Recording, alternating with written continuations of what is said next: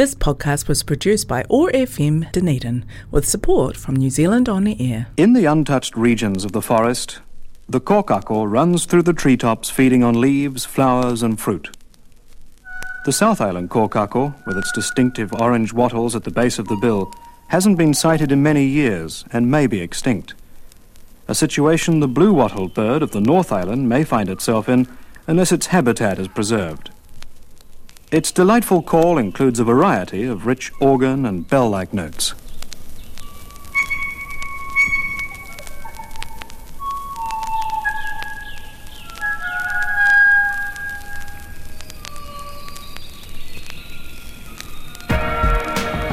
Community or chaos? We can construct and nurture community or fall into chaos. Over the next hour, Marvin Hubbard hosts conversations toward creating a fairer, more equal society. Community or Chaos is made possible with the support of Quakers Aotearoa. You'll find them online at quaker.org.nz.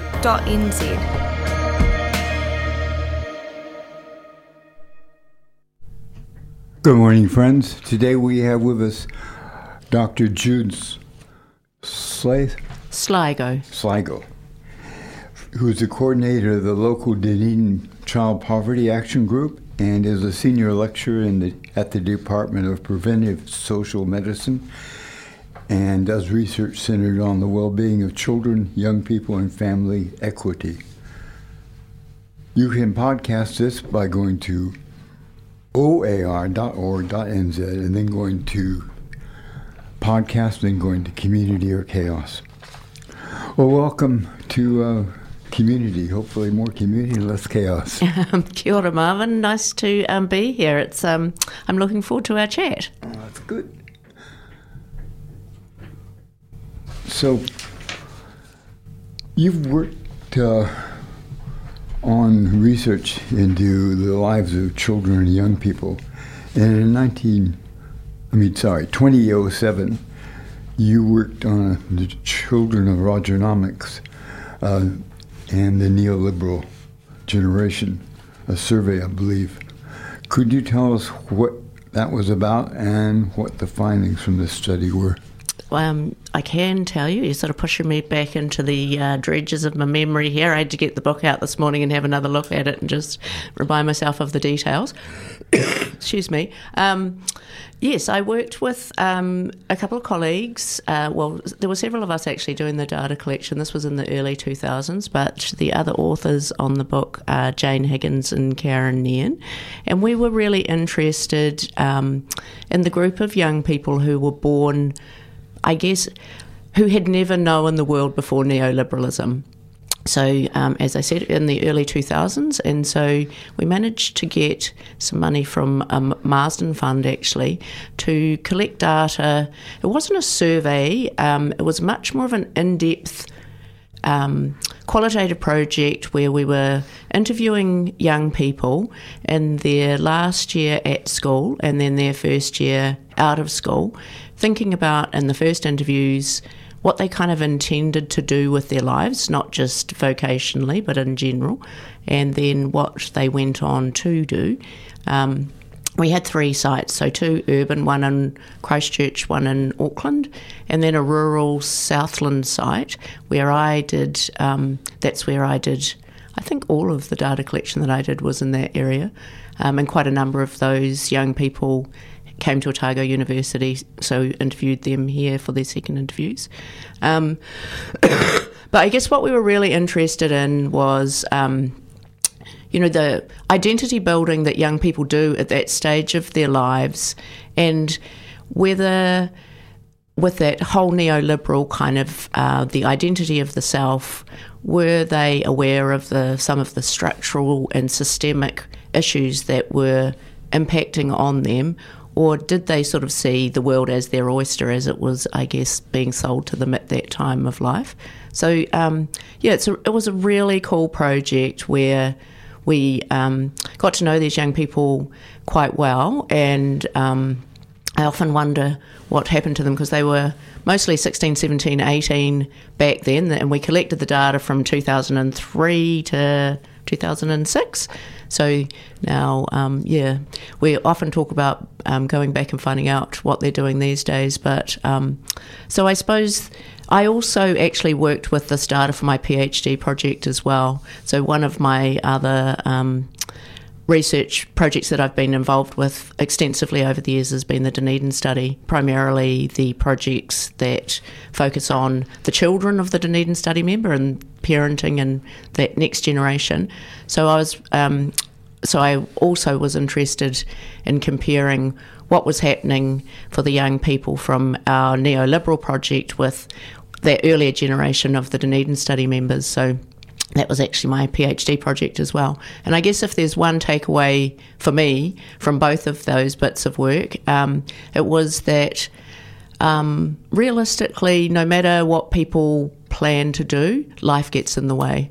So, very few young people in either of the projects did what they thought they were going to do when they were asked earlier. So it's quite unusual to get that young person who's like, yes, I'm going to do this, and then they end up doing it. How many were they mostly going to university, or were they from all? all, the, all there was a real mix. So some young people, we wanted to make sure that we included young people that, um, you know, so were all in alternative education environments who had been excluded from school, um, so there was a number of young people like that. It's, yeah, it's only a minority of people that actually graduate from university. Still. I think there's still, and definitely with the the young people we were interviewing, there was an expectation that increasing your education gave you a better future, mm. and there wasn't so much of a reflection on the costs of having a you know a tertiary education. It was thought that it was especially for the rural young people, it was thought of as a way out of the farming life. Do you think that education should be rationed by wealth? No, I don't. And I actually, um, I, I talk about this with my own students quite often that, you know, I had a totally free education and that gave me the ability to study things without thinking mm. about, well, what's this costing me? Um, and where will it take me? And I feel like young people these days, I mean, both of those projects that I've just talked about indicated that lots of people have a false start. You think you want to do this, or there's pressure on you to do that, and then you try it, and it just isn't for you. Well, that's an expensive experiment these days. Whereas for me, I could have tried a gazillion different things. And it seems bizarre and ironic in the current context when actually most people don't have a career for their lives. Uh, you know, sort of anecdotally, they say people will have five careers and 12 jobs, you know, in their working life. It's probably way more than that, I think, these days. I in the 80s and 90s, the most of the people I worked with in my own working life was uh, not professional. Yeah.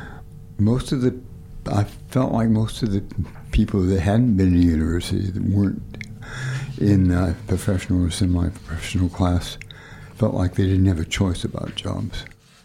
That one of the advantages of being in the middle class is have, thinking you have a choice probably, I, I mean, I, I can't comment because I haven't done research in the earlier area. I can comment from a personal point of view because I grew up in an earlier era. So I um, left high school, I think, in 1981.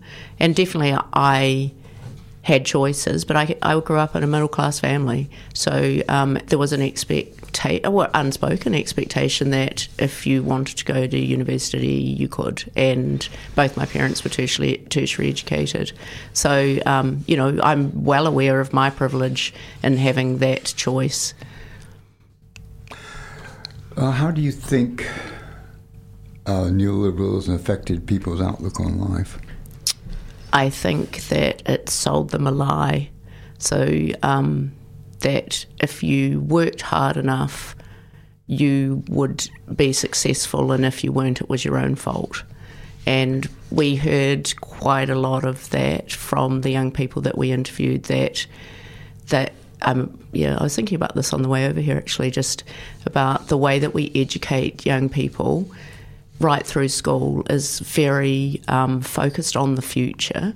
Instead of thinking about what are you learning now and taking enjoyment out of that instead of always instead of thinking about well what can I get from this thing that I'm doing now? Actually for I think I agree with you that um, and I think it's happening again now. Lots of people are making the choice not to go to university because they're aware that it's expensive and they're thinking about doing other things that might lead them into different paths like doing startups or making you know using technology in unique ways that they, they wouldn't learn about in a formal education anyway or lots of people going into trades now as well. Because we had an era of I, I was just thinking about um, one of the projects that I've worked on in the Dunedin study was where we interviewed the, the parents of the Dunedin study members, and quite a lot of those parents who had been tradies talked about not wanting their children to be tradies because it was so hard on their bodies. And I think um, we've now maybe had a bit of a turnaround again where because we've had a shortage of tradespeople. People are aware that it's a, a good industry mm. to go into. It's constructive. You're do, literally you're doing something you know good for the world. You're building houses.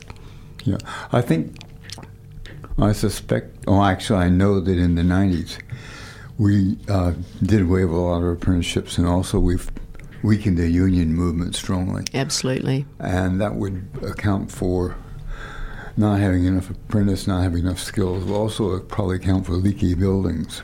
Well, absolutely. Yeah, yeah.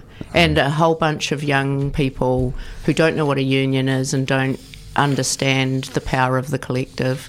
And, you know, in my opinion, all of those things are tightly wound together about, mm. you know, the, uh, the power of the individual and the breaking down of the collective.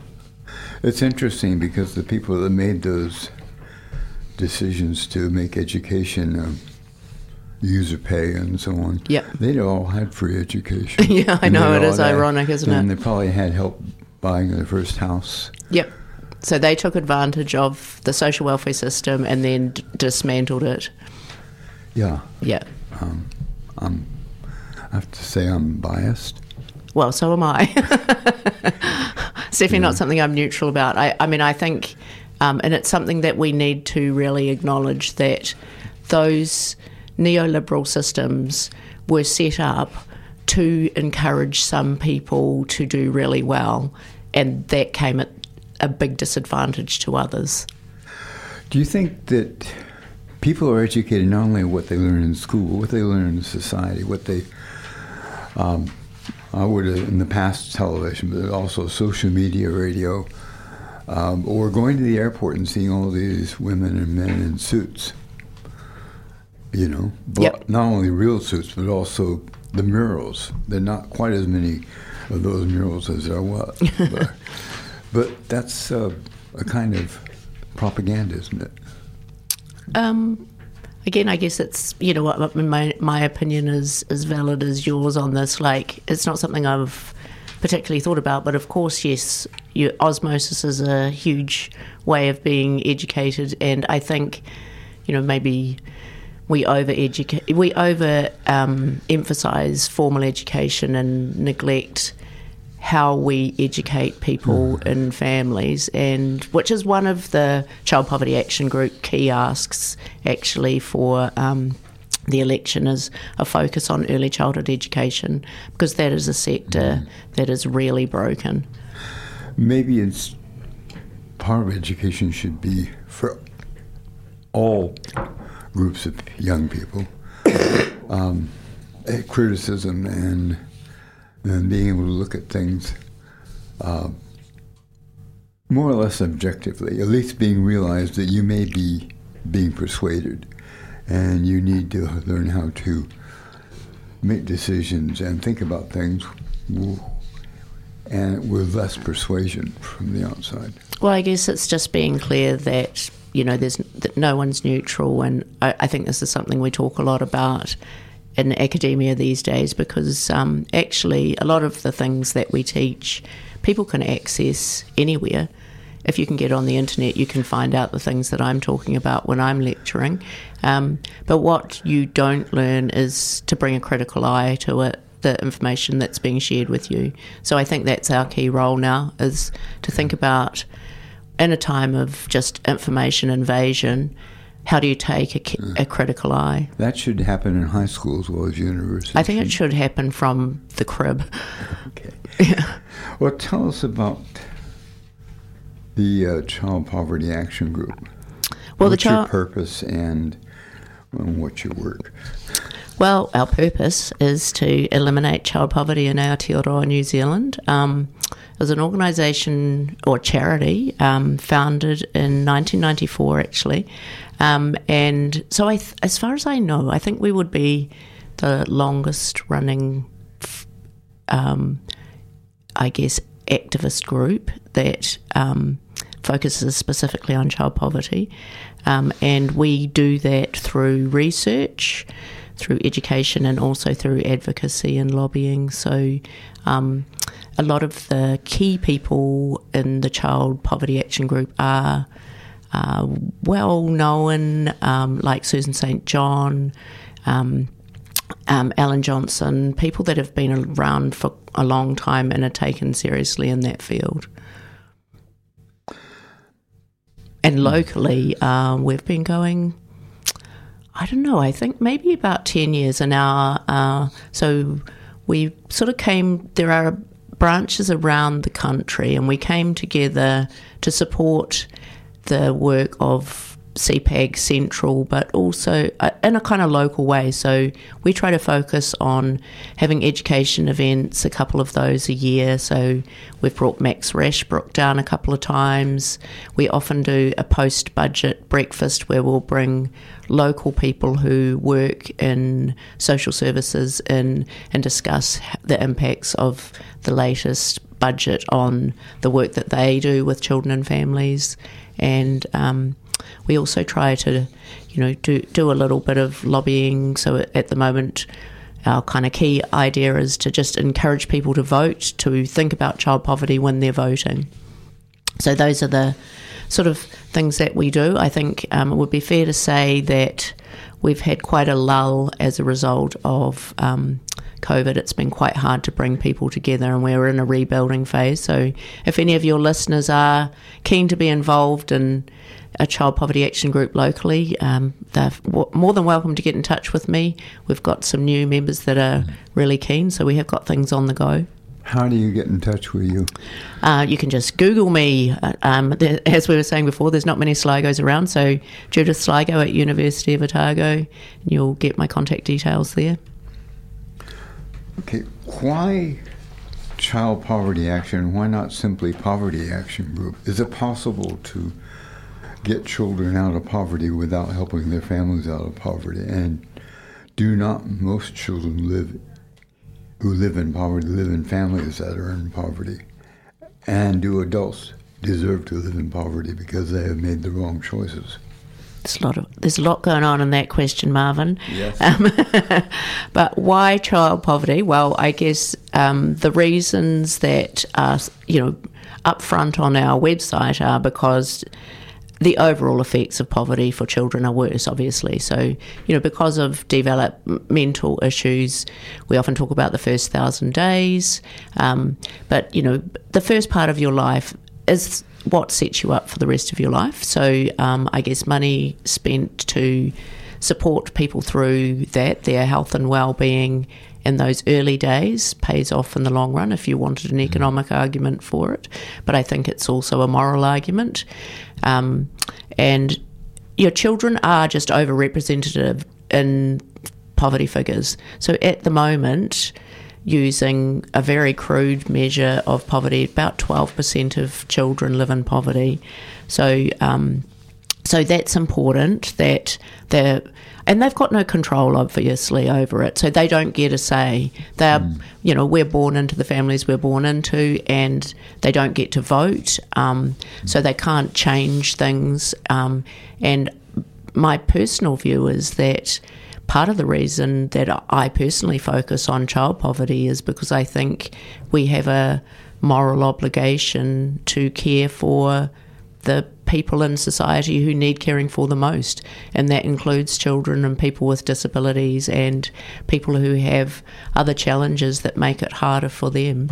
Um, and the other part of your question is do adults deserve to live in poverty because they made the wrong choices? And the obvious answer to that is no. Um, but I think, as we've already discussed, that a neoliberal lens can encourage that type of thinking so that there's, you know, the lots of those kind of sayings. If you made your bed, you can lie in it. When I think, um, you know, if you know, if you've experienced pos- poverty yourself or you know anyone who is in poverty, um, it's not the choices they've made. It may be partly that, but like to some extent, all of our choices are hampered anyway. So if you've got limited choices, um, you don't have the opportunity to dig yourself out of this hole. I think there's a real problem with that kind of whole John Key. You know, I managed to move from my state house and become this person, so everyone should be able to do it. It's just not acknowledging that there isn't a level playing field and you know, luck has a huge part to play in these kinds of things. And also, what do we mean by a successful upbringing? You know, if is it successful to run the country if you've run half of the people in the country into poverty? So I guess, um, you know, I just think there's multiple reasons for focusing on children, but part of it is to take the focus away from the adults with whom some people might argue that it is their fault, even though we know that's not the case. Most people are not on benefits for long periods of time. And if they are in poverty, once you're in poverty, the systems and structures are set up to keep you there. You're locked there.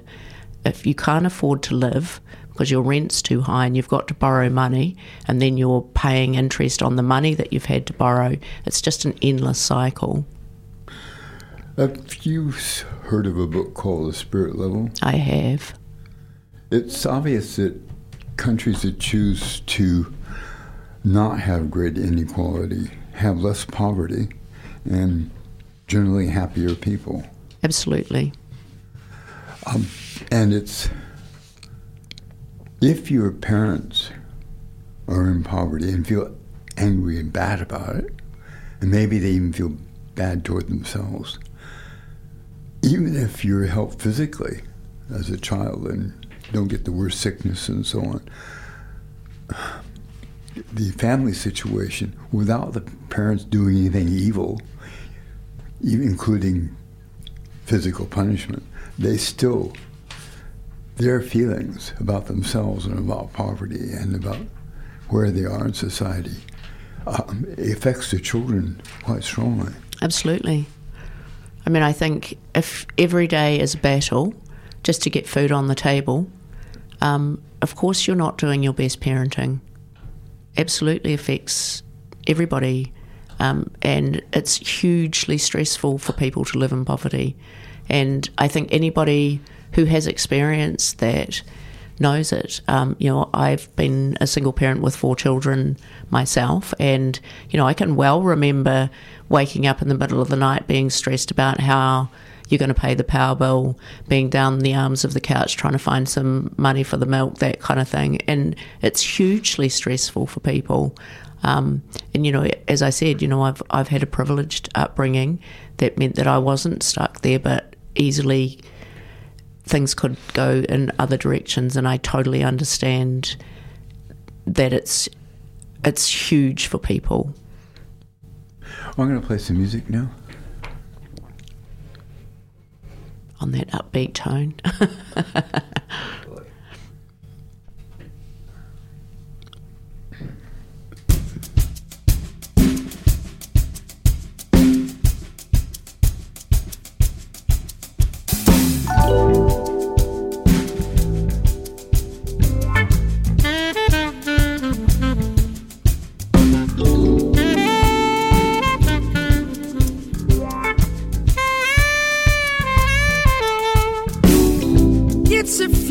you can't explain.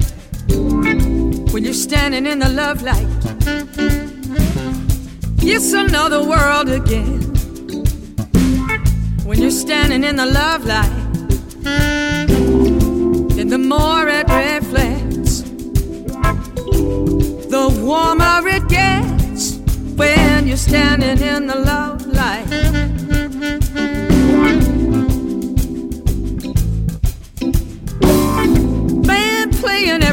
and sync. Yeah, we're grooving in the love light. Don't even have to think. Grooving in the love light. And every time the pleasure is mine when we're grooving in the love light. Grooving in the love light. Grooving in the love light.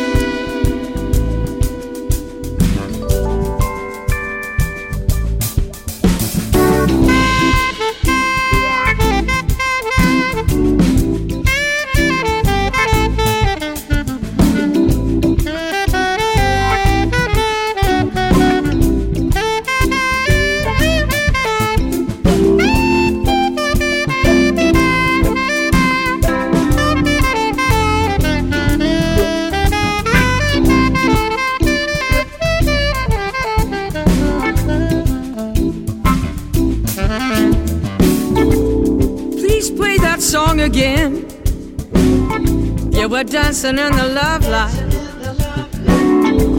Birds sing that sweet refrain when we're dancing in the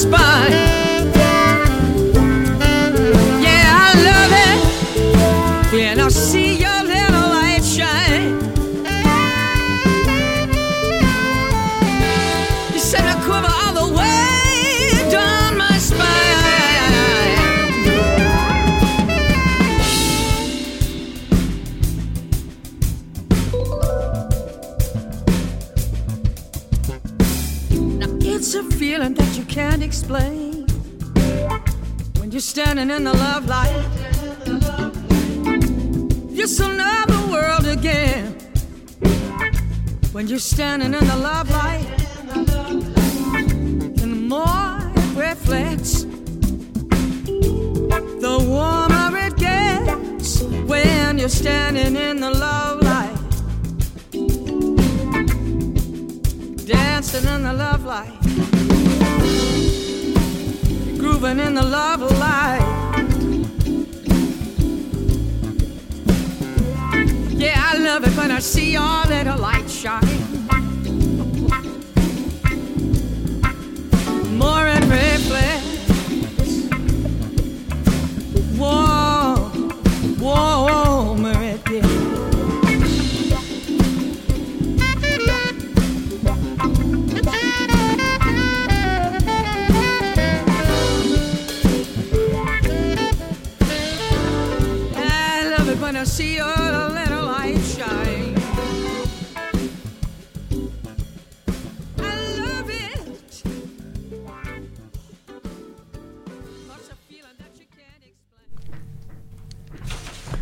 Hello, that was JoJo Smith with a song called Standing in the Love Light. And it's, I think, a time when we need to stand in the love light. When things, maybe you need that most when things are difficult or become difficult. And we're talking with um, Jude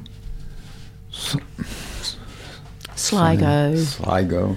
For those of people who know about um, Ireland, it's a, a town and a county Um, and yeah, Sligo.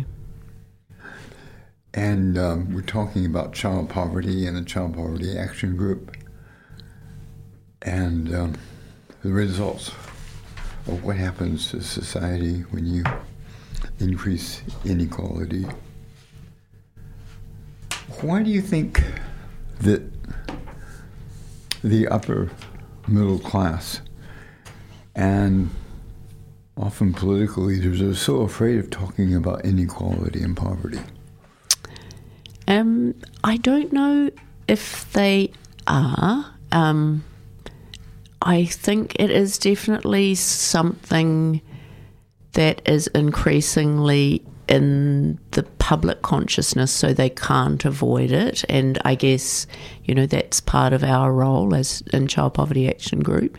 Um, and you know i guess if we were putting a positive lens on things we do now have a minister and a minister and and a, what used to be in the prime minister's department for child poverty reduction. Um, and Jan Tinetti is the current minister.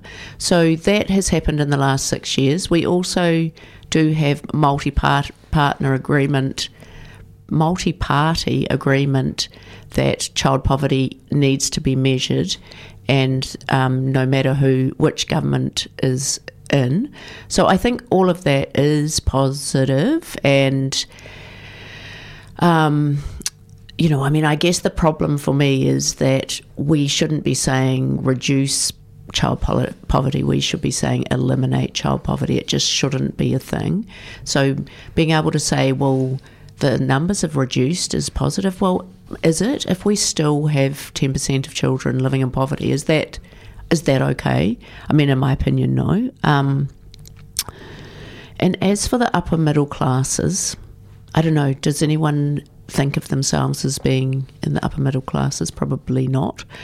Um, but well, my. They had a study of taxation recently saying the very top of the upper Mm. well, those are income earners, isn't it? But do they? That I, I'm. I guess I'm questioning the use of the term class because I just think that most people don't necessarily associate that with that anymore. But that's a whole different topic. But if you're talking about why do wealthy people not want to talk about poverty?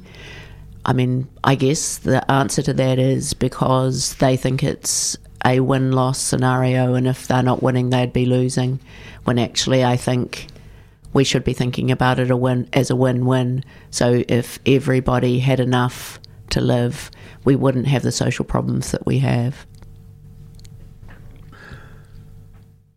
But I don't know because I guess I'm not in the upper echelons of the, what is it, the two percent?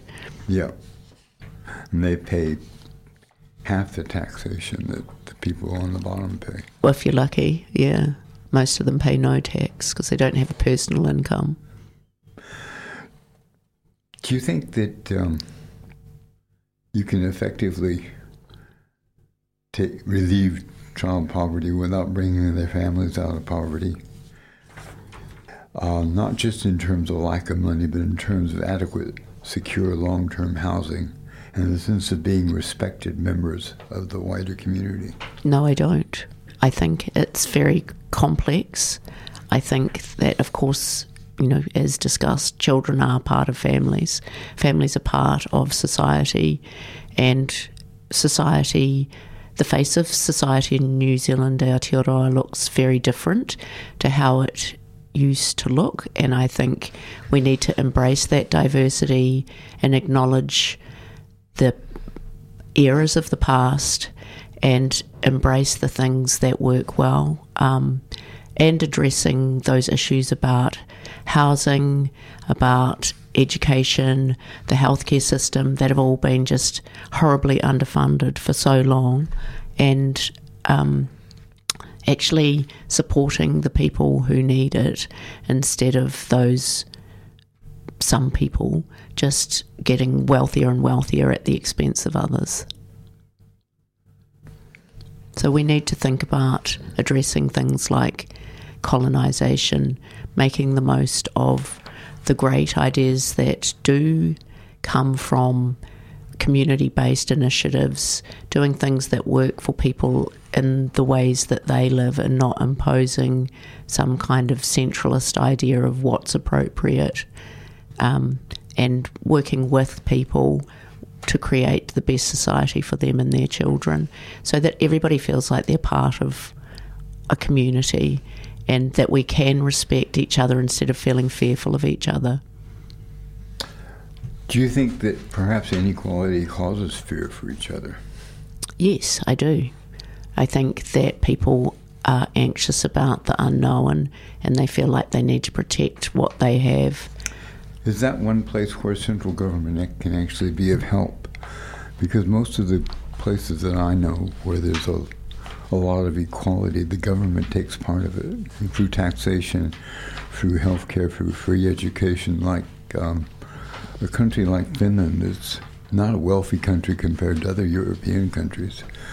They've got lumber as their biggest industry, but they've got uh, the, the, probably the best education system, one of the best in the world.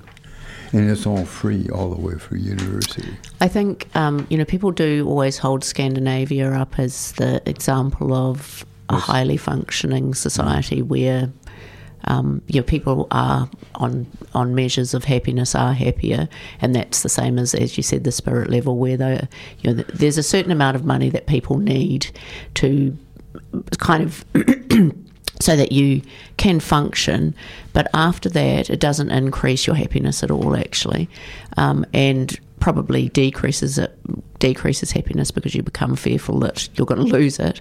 Um, but uh, I mean, there's problems in Scandinavia Oh, as sure, well. no Yeah. countries without them. I'm, I mean, I think they I can definitely have. their problems with particularly Sweden, but also other countries. Yeah, and, that they they were not very uh, welcoming of refugees, and I've yeah. So I I mean, and they also have the advantage of having natural resources that are yeah. Well, very that's why yeah. I picked on Finland. Yeah, yeah. because they're the exception. Yeah, that, that is true. Um, I mean, I absolutely agree. And if you think about what happened, I think that's the thing that can give us hope is that, you know, New Zealand, Aotearoa, has been at the forefront of a kind social welfare system in the past.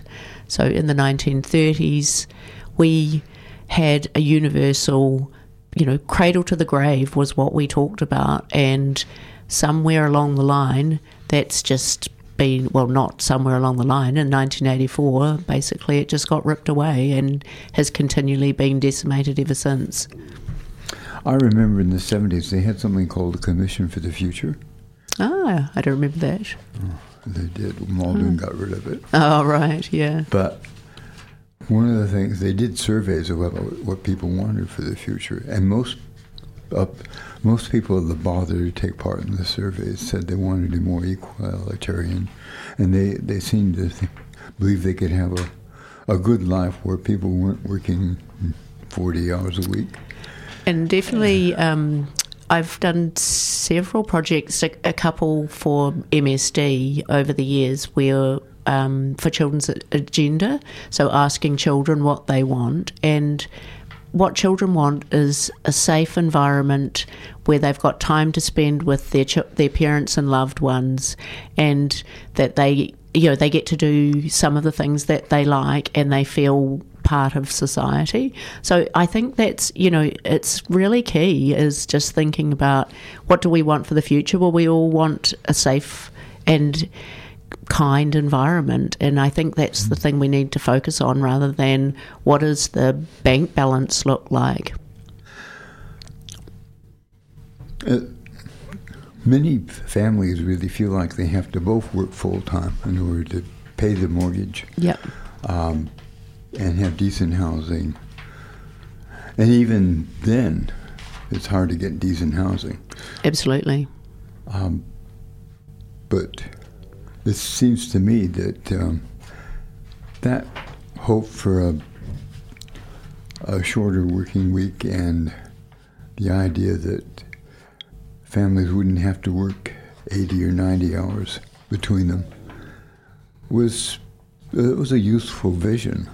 And I think that we kind of revisited it again with the pandemic, Yeah, and okay. you know, people really valued the opportunity to spend time with their kids. And um, yeah, I mean, I definitely agree that there's an issue with what is considered work. So um, I often think that you know, paid work takes preference over every other sort of work and part of that of course you know if we're going to go down a feminist track is just to think about who does the caring work. It's usually women and that's the unpaid work but actually that's the most valuable work in society. I'm going to play another song and then we'll come back. cool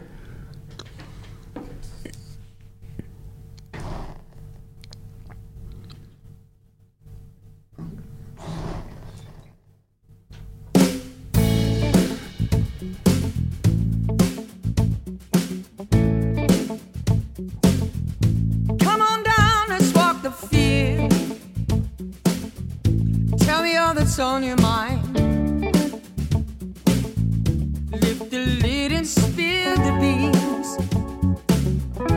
Do now while there is time. For you to bring the sunshine back. Strengthen up those weary bones. Rise again once more to yield. You need to come and walk the field. I know the bridge will rock and sway. Get to feeling so alone. Yeah, the trouble settles in. Can leave you worried to the bone.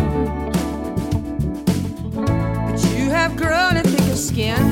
You're much tougher than you think. Everybody has their day when the bridge will rock and sway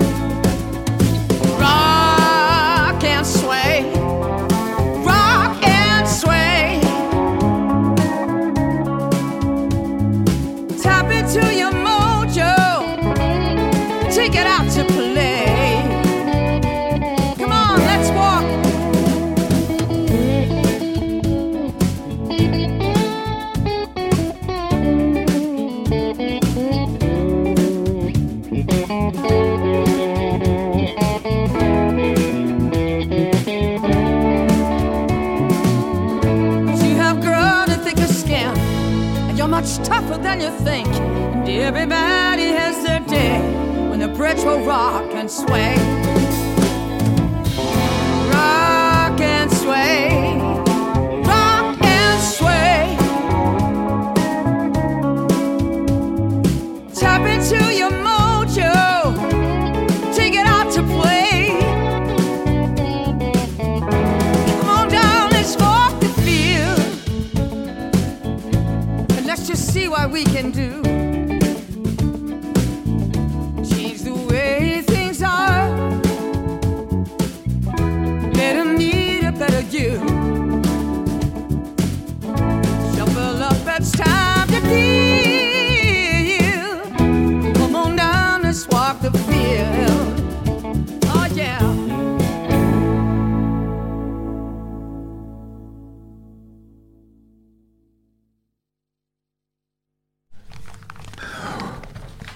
talking with uh, Jude Sligo. you got it And yes. and she's a uh, member and convener of the Child, Dunedin Child Poverty Action Group. Well, how do we have realistic hope when leaders tell us that we really can't really reduce poverty?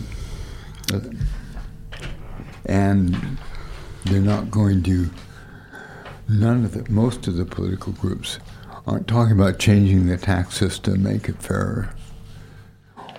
i think Uh, I don't want to go to particular parties at this point in Sure. time. Um, I think we do have to have hope because, as we were just saying before, you know, it, we have in the past been at the forefront of an equitable society created by a government. So we can do it again. We need to acknowledge that it's going to take bravery. And I think we as citizens need to be really aware of our power to put pressure on parliamentarians to do the right thing. And so we need to do those things like vote and we need to lobby and we need to contact our MPs. We need to make it clear that the society we have now is inequitable and it's not working for everybody. And while it's not working for everybody, I don't think it's working for anybody. And I do um, really worry about a lack of hope, especially for young people who are being you know, coming into a world where they're kind of told that you know it's a cli- it's climate chaos, um, that if we don't do something immediately, the world's all over, and and I think it's very fearful if people don't have hope. But I have actually, I think the thing that keeps me going is, um, well, if you don't do anything, you know, you're not helping. There's the idea that you know. T- a, number of teaspoonfuls all add to the ocean, so I think that's a useful way to think about it. And I also think there's huge power in the collective. So the research project that I've been working on in the last couple of years is with groups of young activists. We've just written a book called Fierce Hope, where they do have hope for the future. And part of the hope is understanding what a better world would look like and working together to cry, to put pressure on. So I think we do have to have hope because if you don't hold some hope, it just becomes nihilistic and um, and we you know as human beings we made the world we've got now so we can change the world we've got now the social world and we can protect our environment. We just need to think beyond ourselves. That's my view do you think the direction which we need to go to um, make the country and the, the, infrastructure more resilient and to deal with climate change to hopefully mitigate it to some extent? Can these be interconnected with reducing poverty and increasing equality instead of inequality? I think they're intrinsically connected.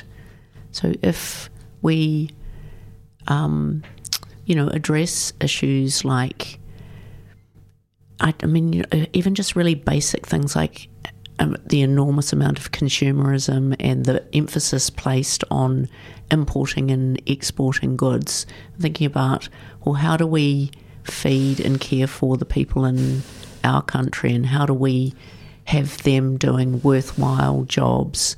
And how do we make sure that our children are being educated not just to be some sort of vocation but to be you know contributing members of society? Thinking about what does it mean to be a citizen? Then i think yes all of those things are possible and require us to think about equity. To some extent I often wonder if the lens is pointed in the wrong direction when we focus on poverty, because I think it's equally unhealthy to be too wealthy. And there's just massive examples all around. If you think about, I don't know if you've ever watched Succession on TV, but just when people have too much, it's not good for them either, and it's definitely not good for society. Yes, you Google a former U.S. president. Yeah. think of that. Yeah. But, um, Absolutely. I think Victoria University did a study on social pathology among students, and I'm not sure how accurate it is, but they they claimed that they found more of this, more greed in social pathology among um, economists and uh, commerce and law.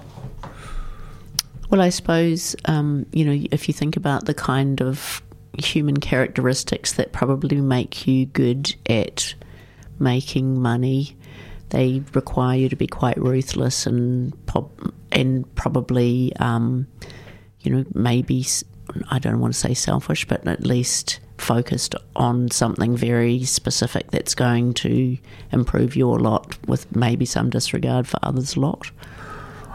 I suspect a lot of businesses could be run on a fair basis and still do quite well. I'm sure that's true. and you know, there's some really good examples, isn't there? Like you think about those fabulous people out at the um, South Dunedin Bowling Club, where they've got you know a great initiative going there, and I think that they're managing to make a living there as well. You tell us a bit about that. Well, I, I mean, I feel like it, they might be good people for you to interview, but I know they um, they they have an initiative where they provide food and people pay what they can afford, basically, and some people pay more than others, and it subsidises the food for others. You bring your own bowl along and fill it up, and um, I think fabulous model of how to be kind and still make a living. Is that one of the things that gives you hope? Yes, it does. Yeah, it really does. I think all of those kinds of things where people are just thinking outside the box. And the other thing that gives me hope is, um, you know, I teach students, undergraduate students, and they are studying, like I teach into a community healthcare major of the Bachelor of Health Sciences, and they, those students, want to work towards a better world. They're very conscious of equity. They're very conscious of they've they themselves come from diverse backgrounds and they really want a better society as well. And they're fabulous young people to work with. So I feel really privileged to have those people in my life as well.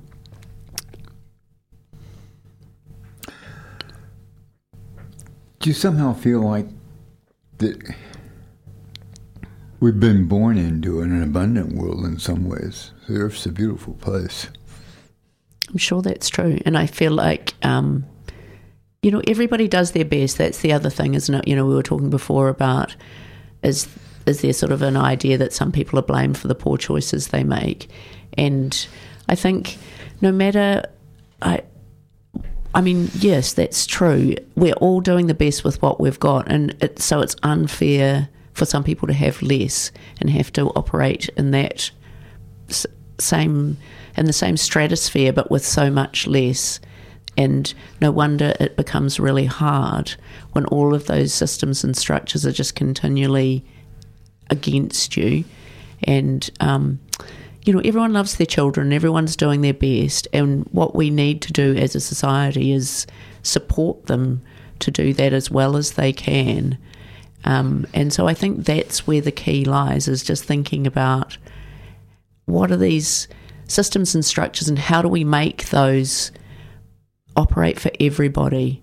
Because if we can make them work really well for the people with the least advantage, they will obviously work really well for everybody.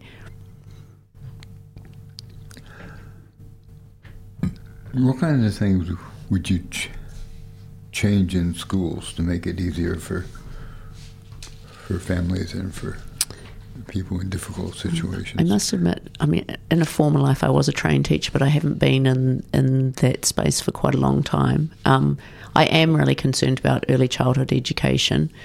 Um, because it largely has just become a business, and I think it's inappropriate for children to be used in that way as a way of, for people to make money.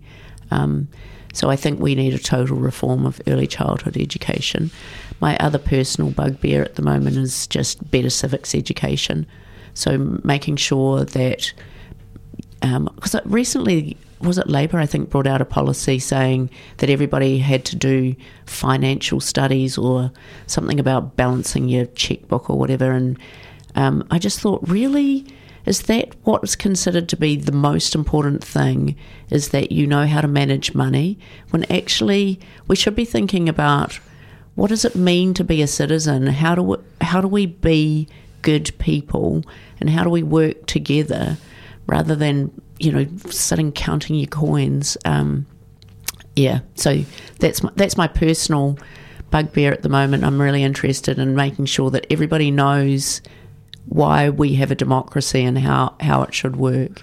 That's probably really important right now because so many there's so many challenges to it. Partly because of inequality, but to to operate within a country, you really need to know about citizenship. You need to know what you can do to make a better country and how to influence your country. Absolutely, and, And, I that think should you know. be part of what we learn. Yeah, I mean, there's there has been um, the new history curriculum, which I think will be really helpful. So, because obviously you can't go forward without understanding the past.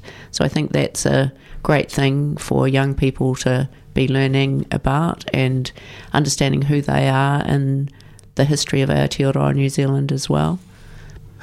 Okay, thanks a lot for coming in. It's been good to talk with you, and it's it's hopeful to talk about it. Uh, it's been a real privilege, and thank you, Marvin. I feel like we've gone all over the place, but um, yeah, and yeah, like I said, people are welcome to get in touch with me if they're interested in Child Poverty Action Group. And all the best with the rest of your program. This podcast was produced by OAR FM Dunedin with support from New Zealand On the Air.